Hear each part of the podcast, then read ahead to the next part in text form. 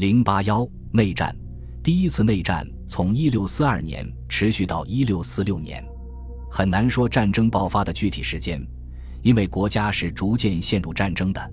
一六四二年一月，国王离开伦敦，开始了环绕英格兰中部和北部地区的漫长征程。四月，他试图收回存放在赫尔的一系列军事装备，但是城门紧锁，他吃了闭门羹，被迫退回到约克。在六月到八月期间，查理和议会两院就民兵训练问题向敌对军官发布了截然相反的指示，这导致了一些小规模冲突和武力威胁。到八月底，双方都在积极招兵买马，冲突升级。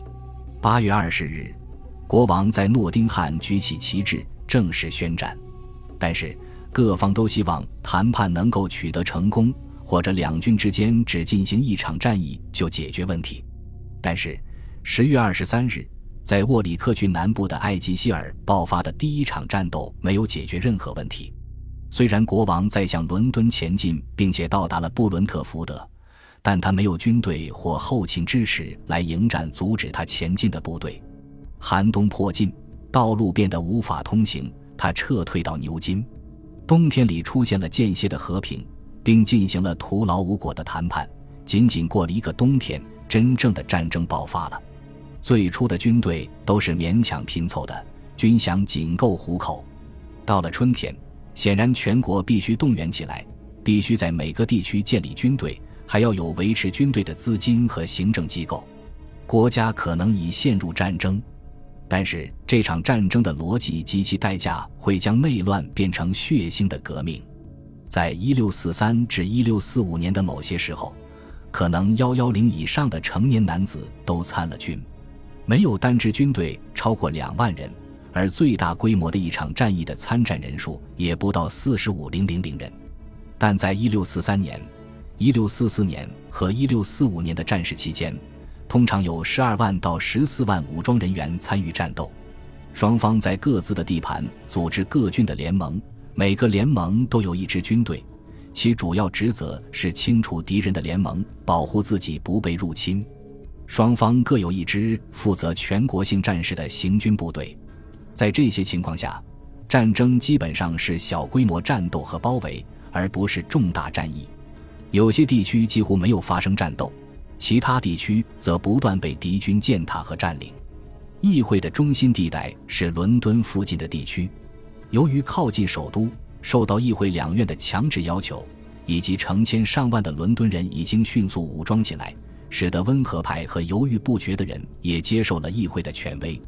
同样，国王最初的优势在于他访问和参观过的地区：中部地区的北部和东部，包括兰开夏郡到牛津郡的各个县；最北部和西部，最初是中立的或立场不明确的。保皇党逐渐在这些地区占了上风。国王在最初阶段拥有几个优势：富人的支持，源自国王的自然统一的指挥结构，以及更简单的军事目标。但议会拥有更大的长期优势：伦敦的财富和人力对提供信贷至关重要，对海军和贸易路线的控制，使得务实的商人宁愿与他们打交道，而不愿与国王打交道。需要保卫的领土更加紧凑，比保皇党位于内陆的领土更不易受侵略，以及在1644年有两万苏格兰人从北面入侵国王的领地。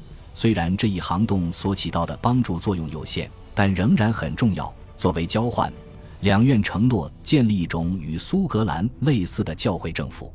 在持久战中，议会一方很可能会拖垮保皇党。事实也确实如此。纯军事因素对战争结果的影响很小，双方部署了相同的战术，并使用了类似的武器。双方都有大量经验丰富的军官，他们在三十年战争中服役于大陆国家的军队。一六四五年，双方都重新塑造了他们的军事组织，以打破军事平衡。国王在布里斯托尔和牛津分别设立了司令部。而议会把三支在最近几个月已经疲惫不堪的军队重新召集起来，一支对其现有的任务来说过于庞大的军队——威廉·沃勒爵士在南部地区吃了败仗的军队，以及埃塞克斯伯爵总司令的行军部队。这支新模范军由一位局外人托马斯·费尔法克斯爵士指挥，以避免就军队中的高级军官相互不服气，并且所有议会议员都从司令部中被召回议会，没有被召回的要根据现有的资历进行安置。新模范军创立的初衷不是为了将议会事业激进化，它也不受激进军官控制。关键问题是职业化，而不是激进化。军队后来在宗教热情和为人才开放职业生涯方面取得声誉，并不是在其初创阶段就拥有的特征。一六四五年六月，议会在纳赛比战役中取得胜利。从这以后，议会取得了一连串胜利。这并不是因为宗教热情，而是因为军队可以得到定期的报酬。在战争的最后十八个月里，没有领到军饷的王室军队自动瓦解了。而新模范军得到了充分的补给，议会通过消耗战取胜。战争的最后十二个月中，暴力和破坏行为日益受到人们的反对。这些英格兰西部和西南部的中立主义者，或者说手持棍棒起义的农民和乡村手工业者，试图把一方或双方驱逐出他们的地盘，并要求双方通过谈判结束战争。由于保皇军队纪律松散。因此，他们成为被打击的主要目标，但民众对双方的敌意，使得议会也很难采摘胜利的果实。为了赢得这场战争，议会对人民征收重税，对富人和中等阶层征收的直接税收，占他们收入的百分之十五至百分之二十；对基本商品征收消费税，例如啤酒和盐。数千名绅士和很多其他人的财产在对手控制的地区，他们的财产被没收，他们的收入全部由国家征用，只有那些有妻子和子女的，才被准许保留收入的十五。战争接近尾声时，议会允许不太活跃的保皇党人通过支付高额罚款来重新获得他们的庄园，但保皇党的强硬派不允许通过这样的方式赎回财产。后来，他们的土地在公开市场上被拍卖给最高出价者，而那些财产没被没收的人，都被要求把钱借给国王或议会。拒绝自愿借钱将招来罚款。除了这些负担之外，双方都采取了免费征用民宅的措施，即部队扎营在民宅里，平民几乎得不到任何食宿的补偿。移动的部队很可能自取所需，谁敢抗议？他们就把火枪指向谁。虽然抢劫和掠夺比较罕见，但偷盗和踩踏农作物很普遍。所有这些都发生在一个被战争严重打乱的经济体中。保皇派占领了伍斯特，议会占领了格罗斯特，这严重影响了塞文河上的贸易。保皇派对牛津的占领和议会对雷丁的占领也影响了泰晤士河上的贸易。糟糕的天气带来了其他问题。17世纪40年代后期，出现了该世纪最糟糕的粮食欠收问题。高税收和高食品价格影响了制造业市场，并导致经济衰退。穷人和生活拮据的人的困境令人绝望。要解决战后的和解、解散军队和恢复正常等问题，需要付出的成本越来越大。为了打赢内战。议会还必须赋予其代理人广泛的权利，甚至是专断的权利。这场战争是由伦敦的一系列委员会负责管理的，这些委员会负责监督每个县和区域联盟的委员会的活动。各级委员会被授予与普通法原则相悖的权利：评估人民财富并摊派税收的权利，搜查房产并扣留货物的权利，以及在未经审判、未陈述理由和未受限制的情况下。监禁那些阻碍他们的人的权利，享受这些权利的人，受到任何民事或刑事诉讼的时候，都可以得到补偿。该赔偿由另一个议会委员会执行。地方最高法院的判决被委员会法令搁置。正是这些举措，保障了议会打赢内战所需的资源。但到了1647年和1648年，议会的治理看起来比国王更加暴虐。和平和复辟的呼声高涨。为了赢得战争，议会还向苏格兰人承诺解散伊丽莎白时代建立的教会，并根据上帝的话和最佳改革教会的榜样重新创立教会。到1646年，这些至少在纸面上完成了。主教、天主教堂、教会法庭、祈祷书和教历被废除和禁止，取而代之的是长老会制度。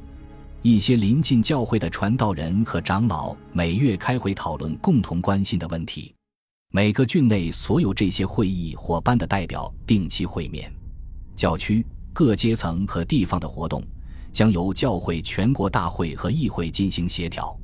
人们未能摆脱旧教会的权威，同样不能摆脱新的国家教会的权威。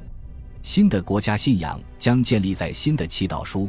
新的教义问答书和新的信条上，在各个层面上，敬虔的人都有权利通过教会和世俗制裁向他人灌输道德义务、礼仪改革和严格的精神服从。